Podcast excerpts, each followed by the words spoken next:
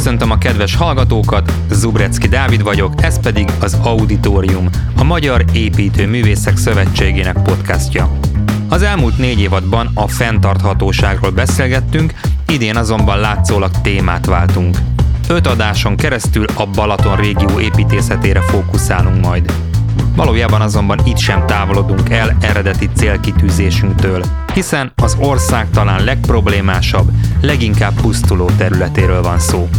A tópatján folyó fejlesztések épp úgy fenyegetik a természetet, mint épített örökségünket. Ha valahol, hát itt igazán szükséges lenne a fenntarthatóság szempontját figyelembe venni. Bár mindezekről a veszélyekről is szó esik majd, vendégeinktől szerencsére megoldásokat és pozitív példákat is hallunk.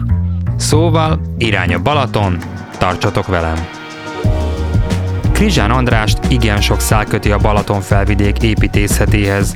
Nem csak több könyve jelent meg a témáról, de ő alkotta meg a régióra azt az építészeti útmutatót, amely a későbbi település arculati kézikönyvek előfutára lett. Ám nem csupán elméleti téren, a gyakorlatban is sokat alkotott itt. Számos épületet tervezett vagy tervezett újjá a Balaton északi partján és a felvidék településein. Van azonban egy ennél is fontosabb kötődése a tájhoz, itt született.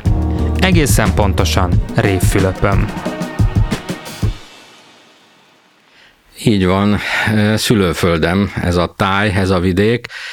Itt születtem, itt nőttem föl, az egész gyerekkoromat itt töltöttem, és hát az egész Káli medence, az egész Balaton felvidék, hát mm, nagyon közel áll a szívemhez, és hát egyáltalán a, a, a habitusomhoz.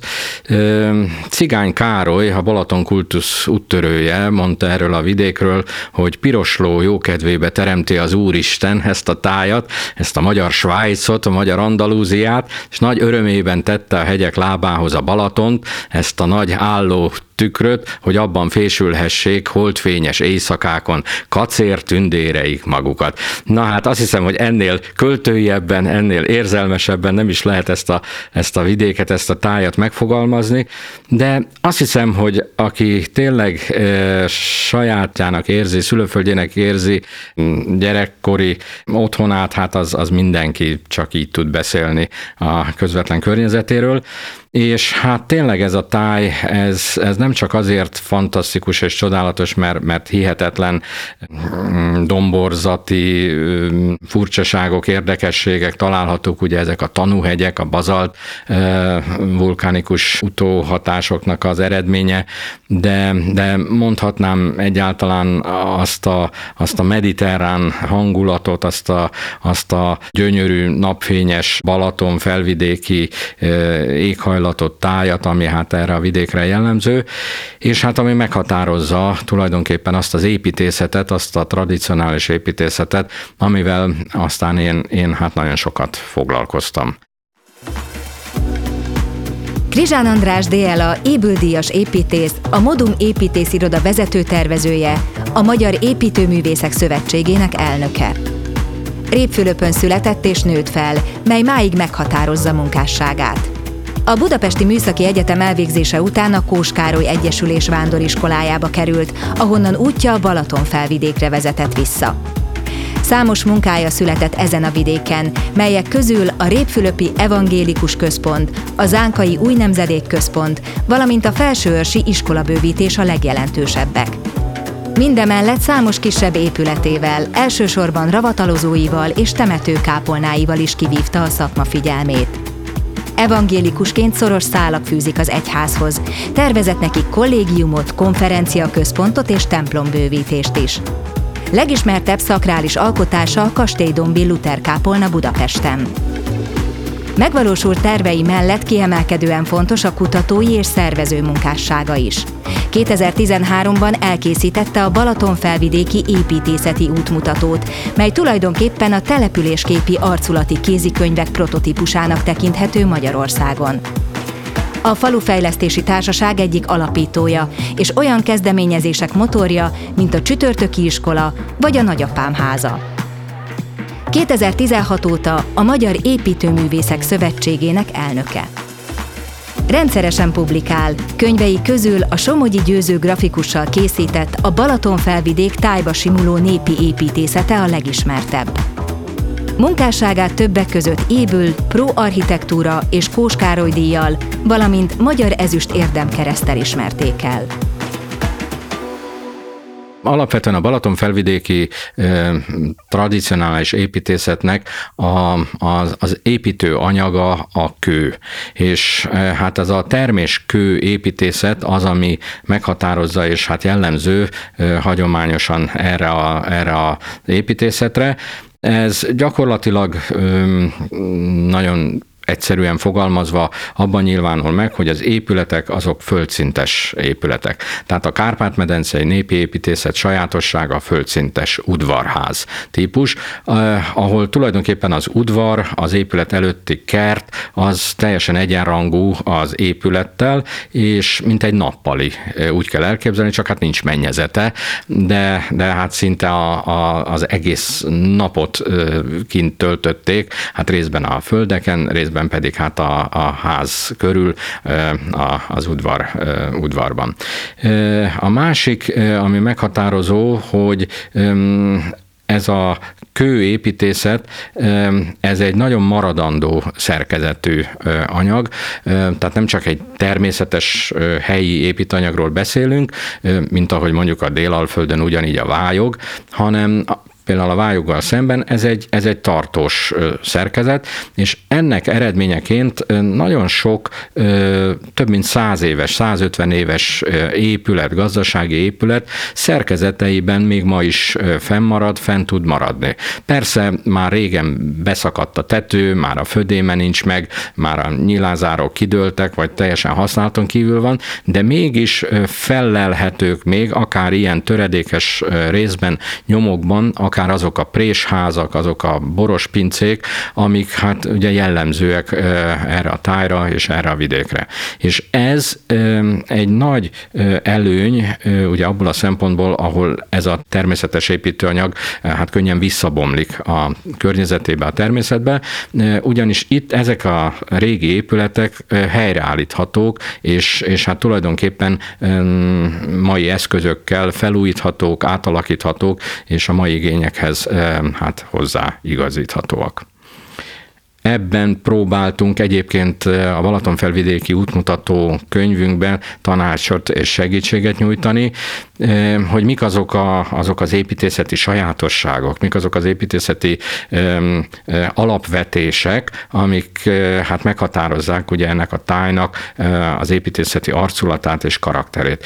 Ugye a földszintesség mellett, ami jellemző, ez, a, ez az egy traktusos épület szélesség, ez azt jelenti, hogy, hogy az épületnek a szélessége, homlokzati szélessége az maximum olyan 6-6 és fél méter széles, hát attól függ, hogy milyen vastag kőfalat raktak, de körülbelül ez a, ez a fesztáv, födém fesztáv méret, ami meghatározó, és érdekes, hogy körülbelül ez a 6-6 és fél méter, ami a homlokzat magasságban is hát a maximumot jelenti. Hogy kell ezt érteni? Nyilván itt a Balaton felvidéken, ahol nagyon sok a, a domboldal, a hegyoldal, nagyon sok olyan présház épült a, elmúlt évszázad során, ahol ezeket az épületeket mindig a, a lejtő irányába építették. Tehát az oromfal az mindig a, a déli napfényes oldal irányába nézett. Ennek is megvolt egyébként a teljesen érthető és természetes magyarázata, mert hogyha a lejtővel párhuzamosan építették volna az épületet, tehát kvázi most, ha úgy fogalmazunk egyszerűen, hogy keresztbe, akkor a, akkor a hegyoldalról lezúduló víz, csapadék, az megakadt volna ezzel a párhuzamos elhelyezkedésű épülettel, már pedig a szöllőnek a legfontosabb hát, éltetője a, a víz, a természetes csapadék, azt, azt hát ilyen módon ugye az eső az áztatja, és ez, ez jót tesz a, a termésnek, gazdagabb akkor egy kicsit a termés, tehát nagyon fontos volt, hogy ne álljon az épület a, a csapadék útjába, tehát ilyen módon hosszanti elrendezéssel épült. Ez azt jelentette viszont, hogy hátul a hegyoldalba kitermelték ugye a földet, és a pincét, a boros pincét, a boltozatos pincét, az be tudták tulajdonképpen a hegyoldalba így hát rejteni, sűjeszteni. Azt a kitermelt földet egész egyszerűen vissza is töltötték. Ez volt a legelső típusa a, a bor tárolásnak a pince szerkezetének, de hát persze rengeteg munkát igényel a szőlőművelés, ugye ott, ott minden évszakban foglalkozni kell egyrészt a szőlővel, másrészt a borral, tehát ilyen módon gyakran kiártak a szőlős gazdák. Hát persze mm, iszogattak is közben, meg, meg kocintottak, meg, meg át-át néztek a szomszéd birtokra is, hogy ott milyen a termés. Tehát jól esett itt tartózkodni, és előbb-utóbb ezek a borospincék bővültek előre, hát nyilván egy feldolgozó helyiséggel, tehát ahol a prést, a, a hordókat mosták, a különböző szerszámokat tárolták, javasolták, és eh, ahogy már említettem, eh, mivel a hegyoldalra ugye merőlegesen állnak ezek az épületek, alul ez a borospince plusz ez a kis feldolgozó helyiség, fölül pedig kialakult egy olyan eh, hasznos tér, ami a tartózkodás céljára szolgált, tehát itt már napokat tudtak tölteni, és tartózkodni, itt tudtak lakni hosszabb ideig kint a hegyen, viszont ilyen módon a hegyoldal felé, ahol alul a pince bejárat, fölül ez a lakószint, már elérte sokszor a lejtő irányába ezt a körülbelül 6 méter homlokzati magasságot is. Egyes pincék nagyobb, módosabb gazdáknak a présháza és a pincéje. Ez a 6 méter is teljesen természetes, magasság értelemben. Ezt meg úgy kell elképzelni, hogy amikor építkeztek, akkor ugye volt egy köműves állás, egy ilyen palló, fönt állt ugye a mester, az leszólt a culágernak, hogy na fiam, akkor jöhet az anyag, az föladta neki a maltert, a, a vödröt, a mester még ugye le tudott ezért hajolni, és ezen az álláson, ami körülbelül egy olyan jó két méter, három méter maximum, ő még, ha kihúzta magát, hát nem úgy, mint én, hanem egy komolyabb ö, ö, mesterember, az még körülbelül elérte azt a, azt a szintén azt a másik három métert, tehát ez a hat méter így is ö, ilyen módon, ö, hogy mondjam, teljesen az emberi léptékből, az emberi ö, ergonómiához igazodóan ö, alakult ki. És hát ö, a a, a részletekben pedig, ahol a Balaton felvidék építészet igazán eh, gazdag, sokszínű és ennyire, ennyire, hogy mondjam, változatos és tényleg Európa eh, szerte méltán híres, az, azok, a, azok a vakolatdíszek, amik megjelennek ezeken a gyönyörű eh, régi présházakon, parasztházakon, a népi épületeken. Azonban fontos azt is tudni, hogy ezeket a vakolatdíszeket, ezeket nem akárhogy, és nem akárhol helyezték el ezeken az épületeken, ezeken a homlokzatokon.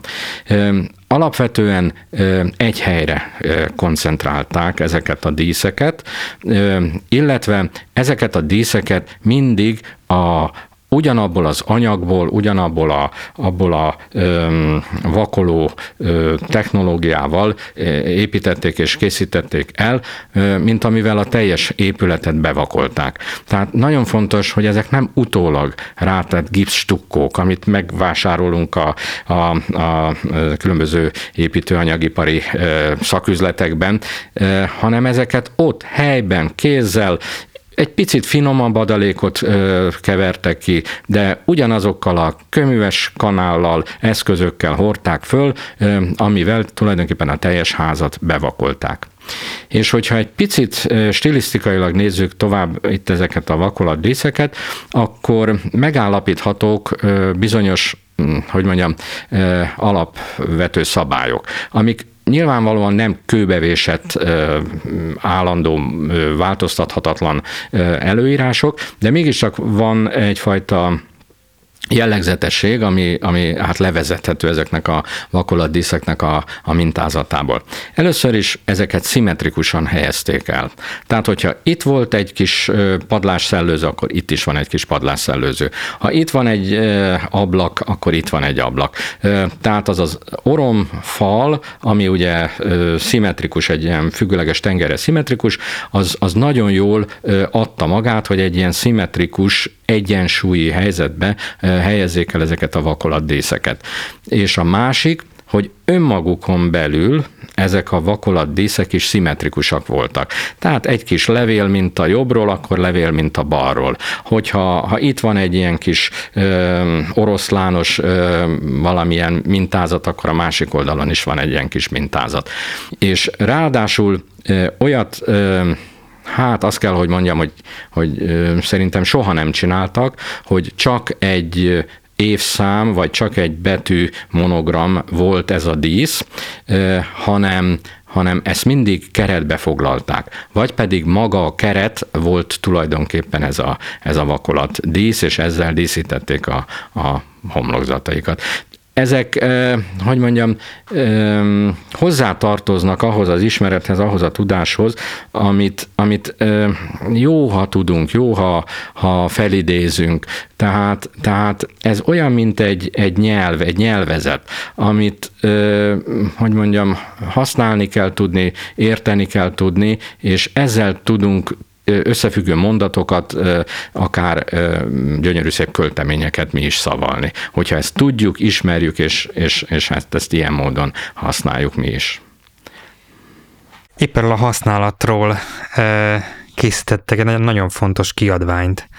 Csináltatok egy útmutatót a Balaton felvidék építészetéről, ami tulajdonképpen az egyik ilyen, nem is tudom, prototípusa, vagy őse lett a, a település arculati kézikönyveknek. Ez mennyire ment át a gyakorlatban, mennyire használják azóta ezt, mennyire sikerült elérni a célját ennek a kiadványnak? Hát én azt hiszem, hogy, hogy ez egy elég ö, szakmailag ö, jelentős ö, hatású ö, hát útmutató volt. Annyit kell tudni róla, hogy, hogy ezt tulajdonképpen mi is adaptáltuk, ezt az útmutatót.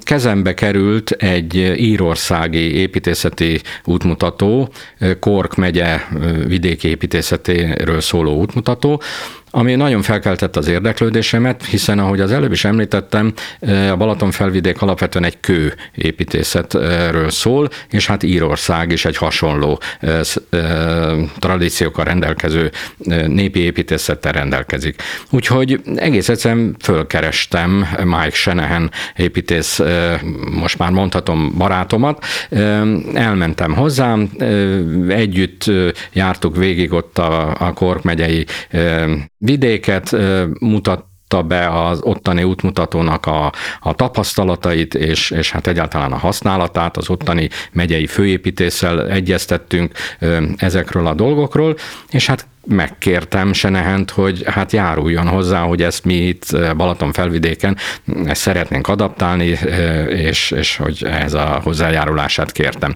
És hát nagyon kedves volt, mert azt mondta, hogy nem csak, hogy hozzájárul, de nagyon szeretné is, kéri, hogy ezt akkor, ha lehet, mi itt Magyarországon, a Balaton felvidéken hasznosítsuk.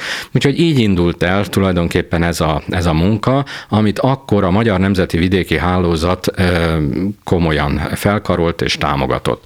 Úgyhogy a munka eredményeként született hát egy 2000 darabból álló kiadvány, tehát ilyen léptékű kiadványról beszélünk, ami hát pillanatokon belül eljutott a, a megfelelő helyekre a Balaton felvidéken, és a legnagyobb örömömre alig telt el egy, egy jó pár hónap, alig egy év, a különböző önkormányzatoknál, építéshatóságoknál ezt viszont láttam.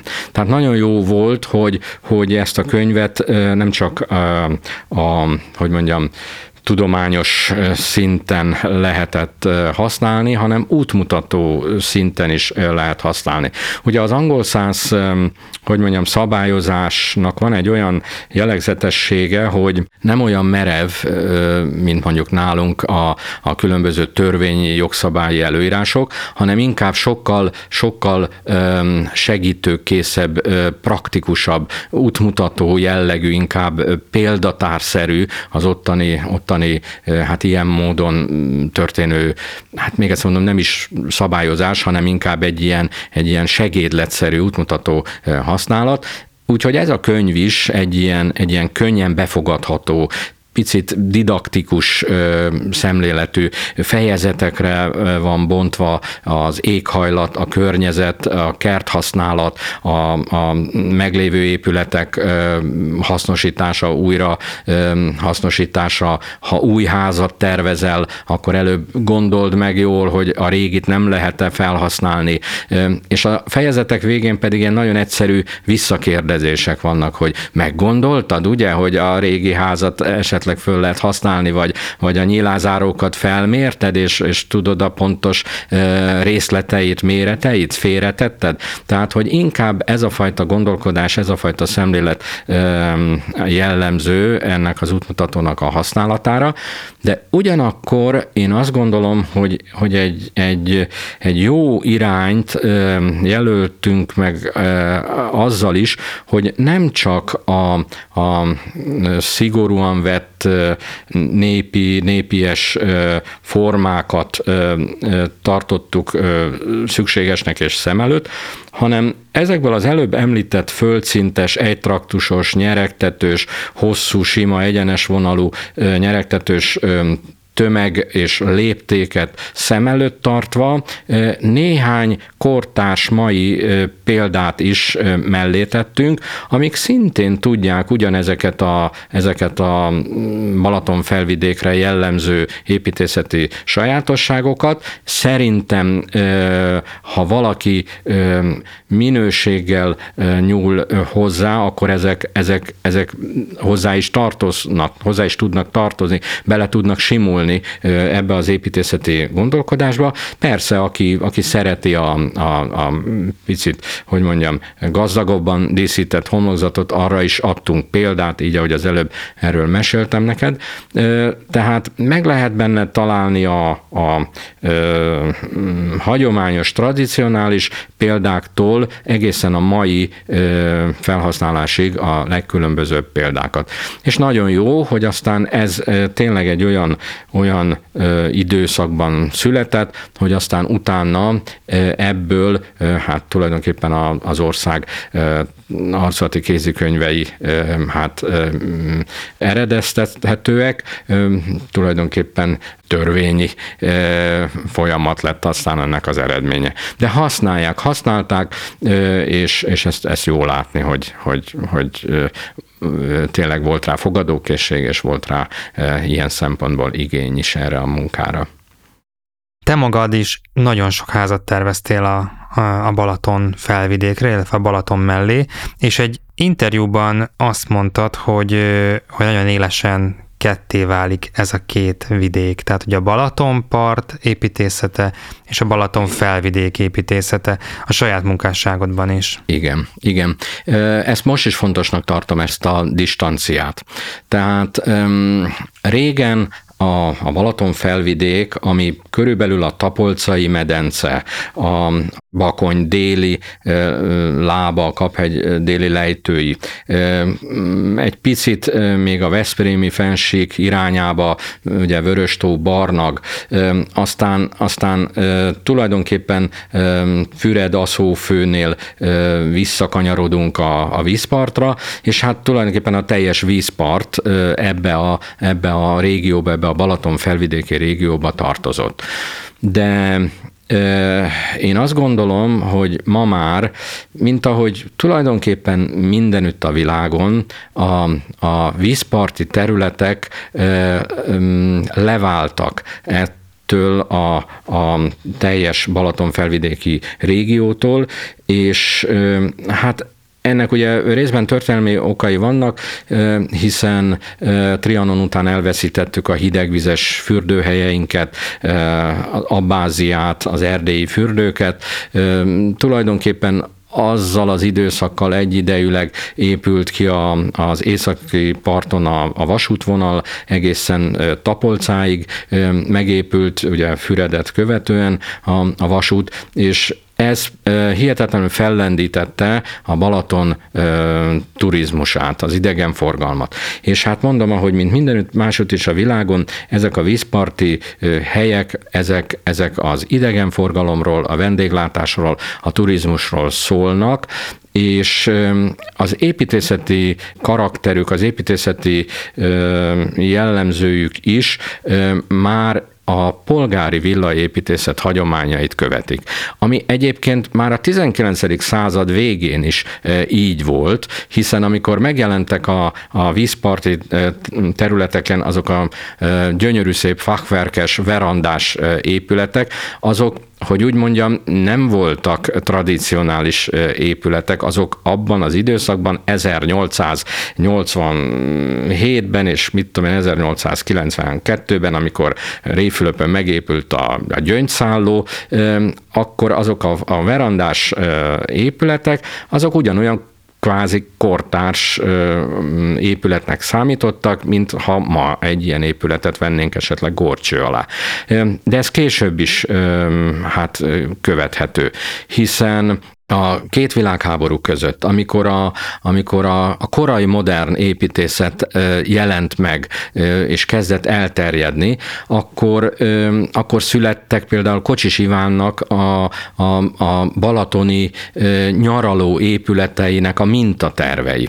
Ugye akkor, akkor nagyon sok ilyen nyaraló épületet egyszerűen helyi köműves mesterek építettek, és nekik ez egy nagy segítség volt, hogy egy nagyon jó, használható mintaterv katalógust, füzetet kaptak ilyen módon kézbe, és ez a mintaterv katalógus meg nagyon, hogy mondjam, tudatosan, racionálisan hát határozta meg azt az épülettípust, modern, akkori két világháború közötti modern épülettípust, ami levezethető az éghajlatból, meg a, a funkcióból, meg a használatból.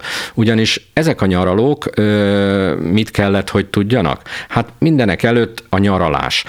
Amikor jó este kiülni a teraszra, ott egy jót vacsorázni, beszélgetni, bridgezni, és, és, és, és a, a terasznak egy nagyon fontos szerepet tulajdonítottak, tehát ezek a típustervek alapvetően egy ilyen terasz köré épülő alaprajzi elrendezést mutattak.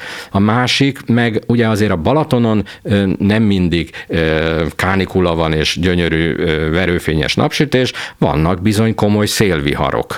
Tehát amikor, amikor erősen lecsap egy, egy, egy szélvihar, Ilyenkor pedig jó a zsalugáter a, a házon, illetve a tetőnek a, a túlnyújtása az fontos, hogy azt a csapó esőt azt, azt megvédje, és a tetőnek a hajlászöge pedig jobb, hogyha egy alacsonyabb hajlászögű a tető, hogy a szél ne kapjon bele, hogy ne mm, okozzon nagyobb kárt az épületben, és így születtek meg ezek a kicsit ilyen alacsonyabb hajlászögű, kicsit túlnyújtott, ereszt túlnyújtott nyújtású, és még egyszer hangsúlyozom, nagyon jól lakható teraszokkal beépült. Van kisebb, van nagyobb típus ezekből az épületekből. Tehát még egyszer mondom, ez is nagyon jól levezethető ennek a kornak, ennek a két világháború közötti időszaknak a, az építészeti karaktere.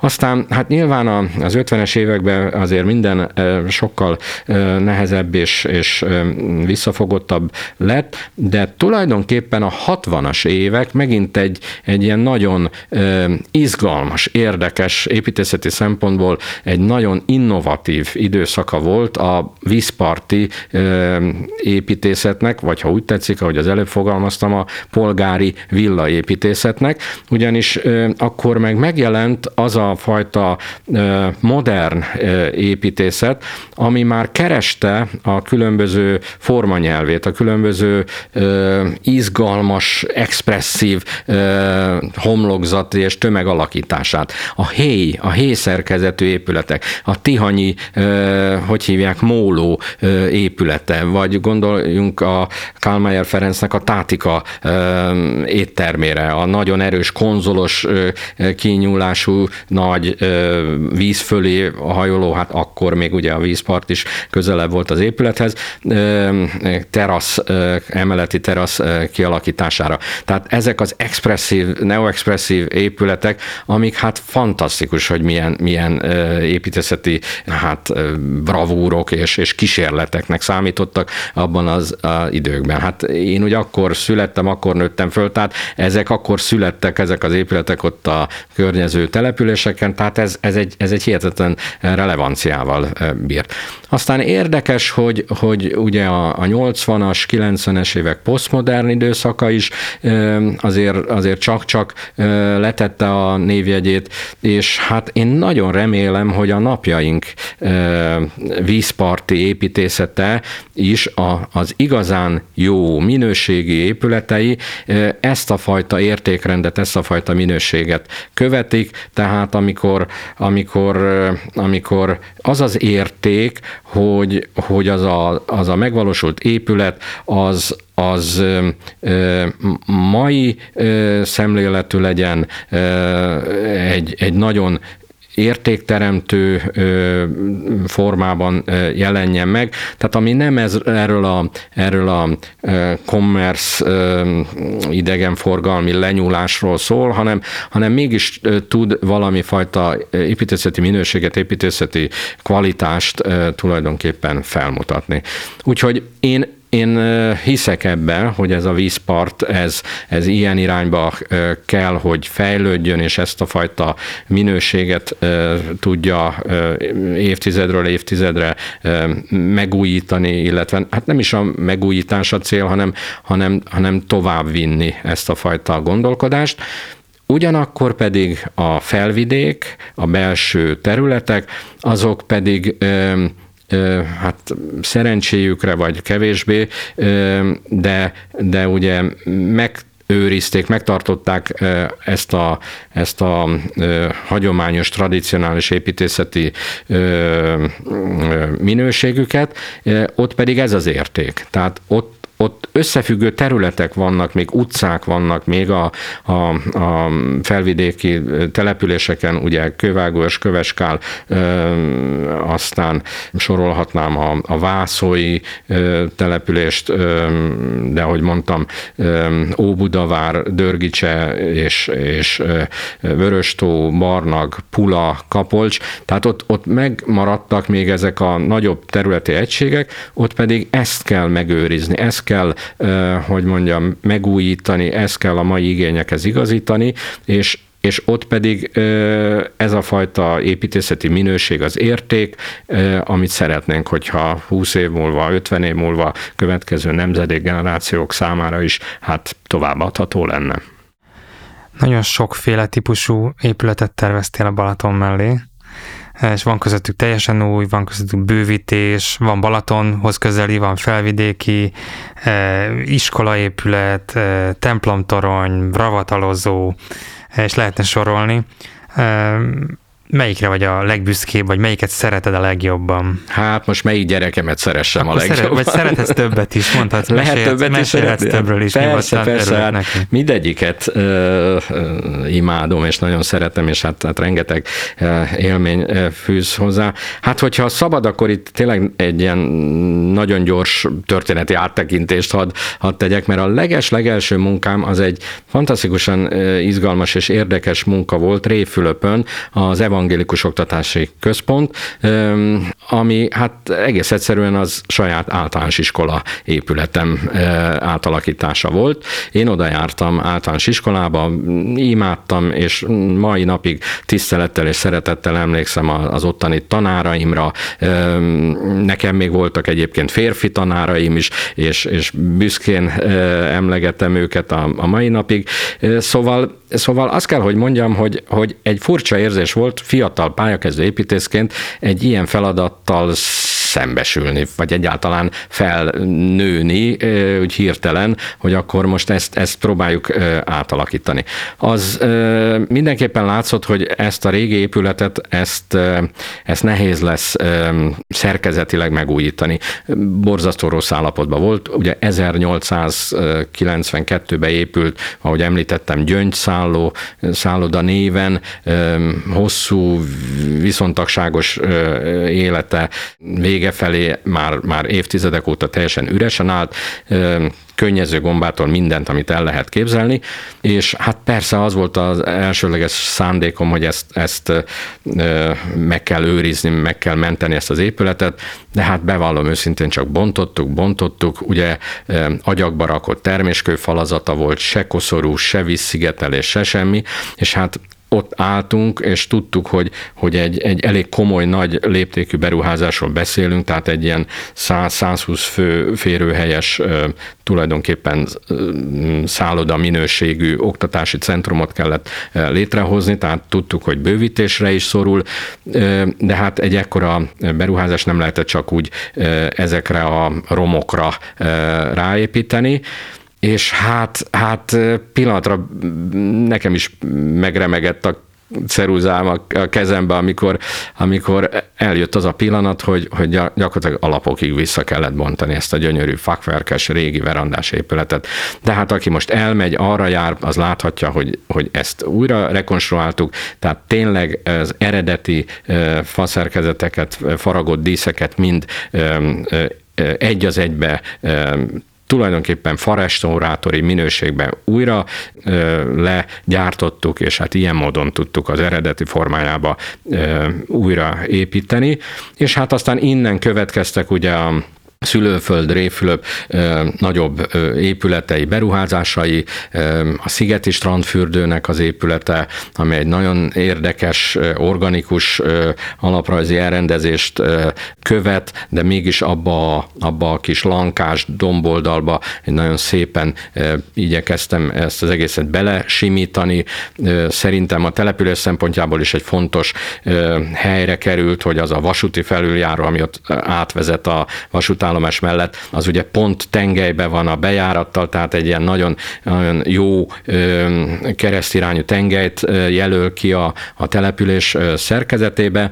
Aztán innen következett a Réfülöpi evangélikus templomtorony, amire meg hát nem csak azért vagyok büszke, mert mint evangélikus ezt az épületet nagyon szerettem, de, de Réfülöpön két templom, most így idézőjelben szabad mondanom, két ismertebb templom áll, hát nyilvánvalóan a, a sokkal, de sokkal ismertebb és, és hát mm, komolyabb kvalitású az török tanár úrnak a, a katolikus temploma, amit én mondom még, még fiatal koromban az épülő templomot már épülőfélben láthattam, és hát büszke vagyok rá, hogy egy, egy, én is egy kis templommal a Réfülöpön ezt tudtam gazdagítani, de hát így, ahogy említetted, aztán nem sokkal ezután Pula főépítésze lettem, és hát akkor Pulán az ottani kis temetőkápolna építése volt,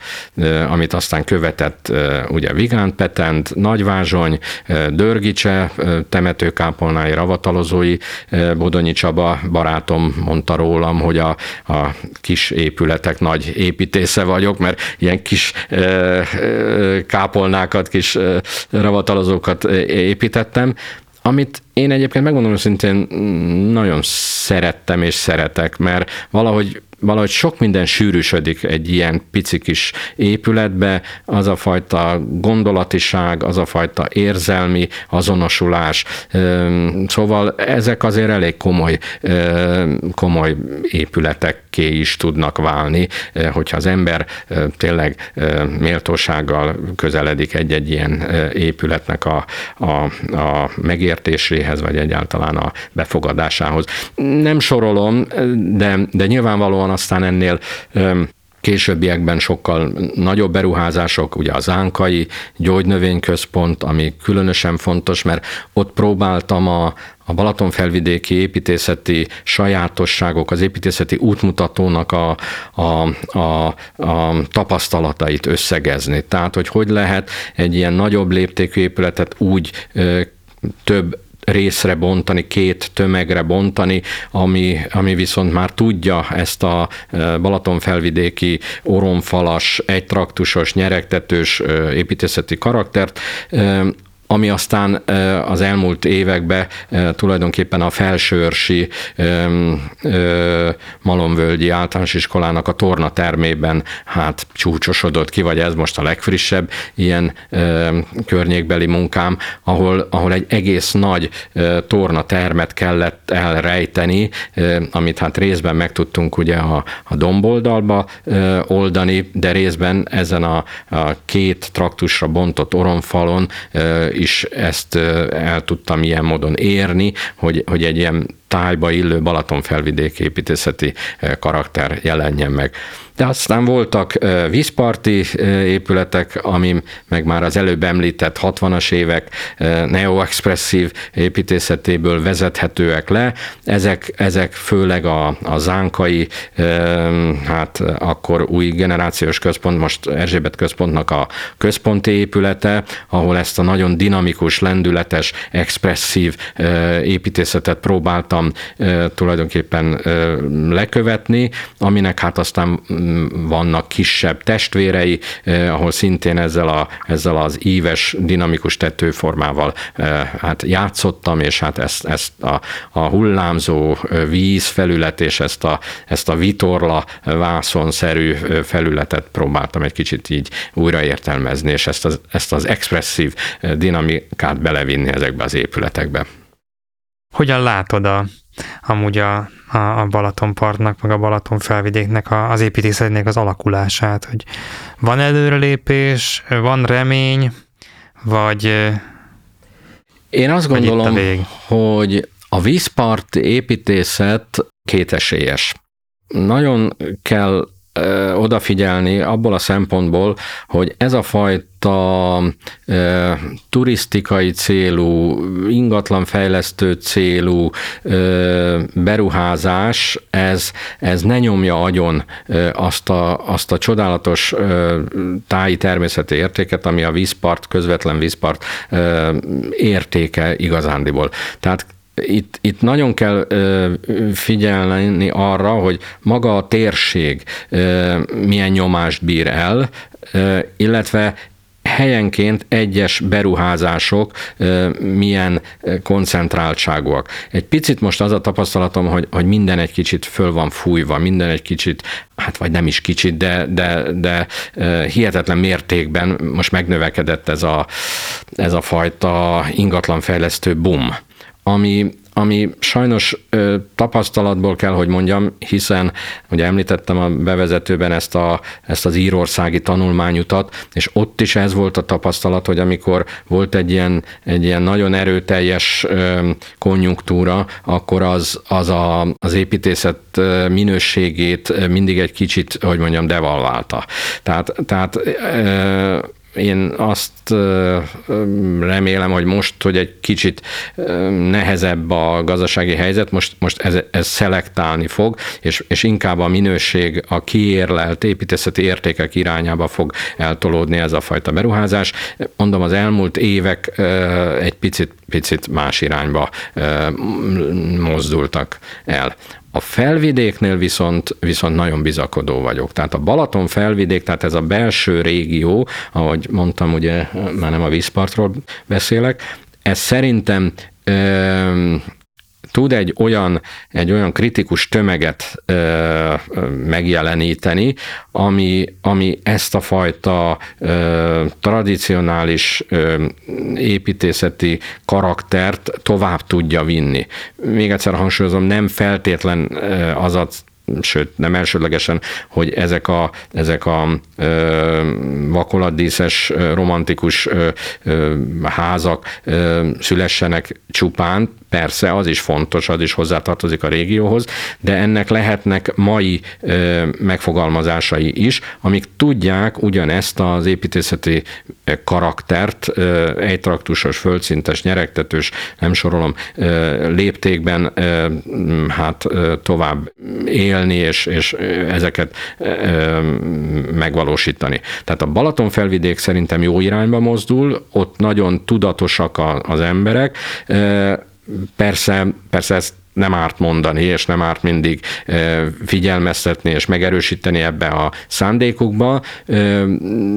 Vannak törekvések, hogy, hogy hát persze elismeri mindenki, hogy ez milyen fontos, milyen értékes, na de azért én egy medencét, úszómedencét, meg egy kis szaletlit, meg egy kis csak ezt, meg csak azt, tehát itt kéne egy picit szerintem jobban hát odafigyelni, jobban ellenőrizni, vagy, vagy kontrollálni ezeket a folyamatokat, mert egyébként szerintem a, az emberek tisztában vannak vele, hogy ez micsoda érték, és ez, ez, ez egy védendő, hát, hogy mondjam, építészeti értéket, örökséget képvisel. És hogyha ezt, ezt így tudatossá tudjuk tenni, és egyáltalán ezt a minőséget, ezt a tradicionális építészeti értéket, ezt értékként tudjuk közvetíteni, akkor szerintem ez, ez szervesen fog tudni továbbfejlődni, és, és fennmaradni, és megmaradni.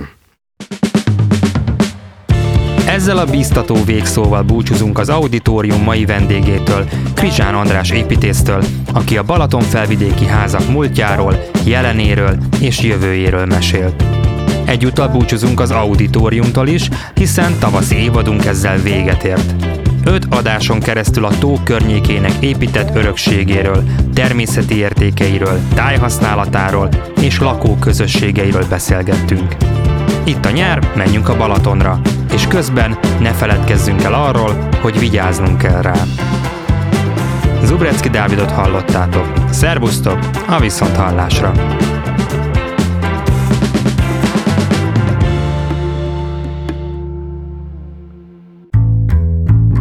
volt az Auditorium, a Magyar Építőművészek Szövetségének, a Mésznek a podcastja. A Magyar Építőművészek Szövetségének meggyőződése, hogy az építészetnek fontos szerep jut az ökológiai problémák megoldásában. A házak, terek, települések tervezőinek nem csak alkalmazkodniuk kell a változó környezethez, de aktívan részt is kell vállalniuk annak alakításában. A 21. század építészeinek olyan szempontokat is figyelembe kell vennie tervezés közben, amilyeneket elődjeinek soha nem kellett. Erről pedig nem csak a szakmán belül kell beszélni, hiszen a megváltozott feltételeket a felhasználóknak, a megrendelőknek is ismernie kell. Szerkesztő műsorvezető Zubrecki Dávid. Felelős szerkesztő Libor Anita. Kreatív producer Pentelényi Kovács Tímea. Hang- és utómunkaszerkesztő Újvári János. Narrátor Zsigmond Tamara.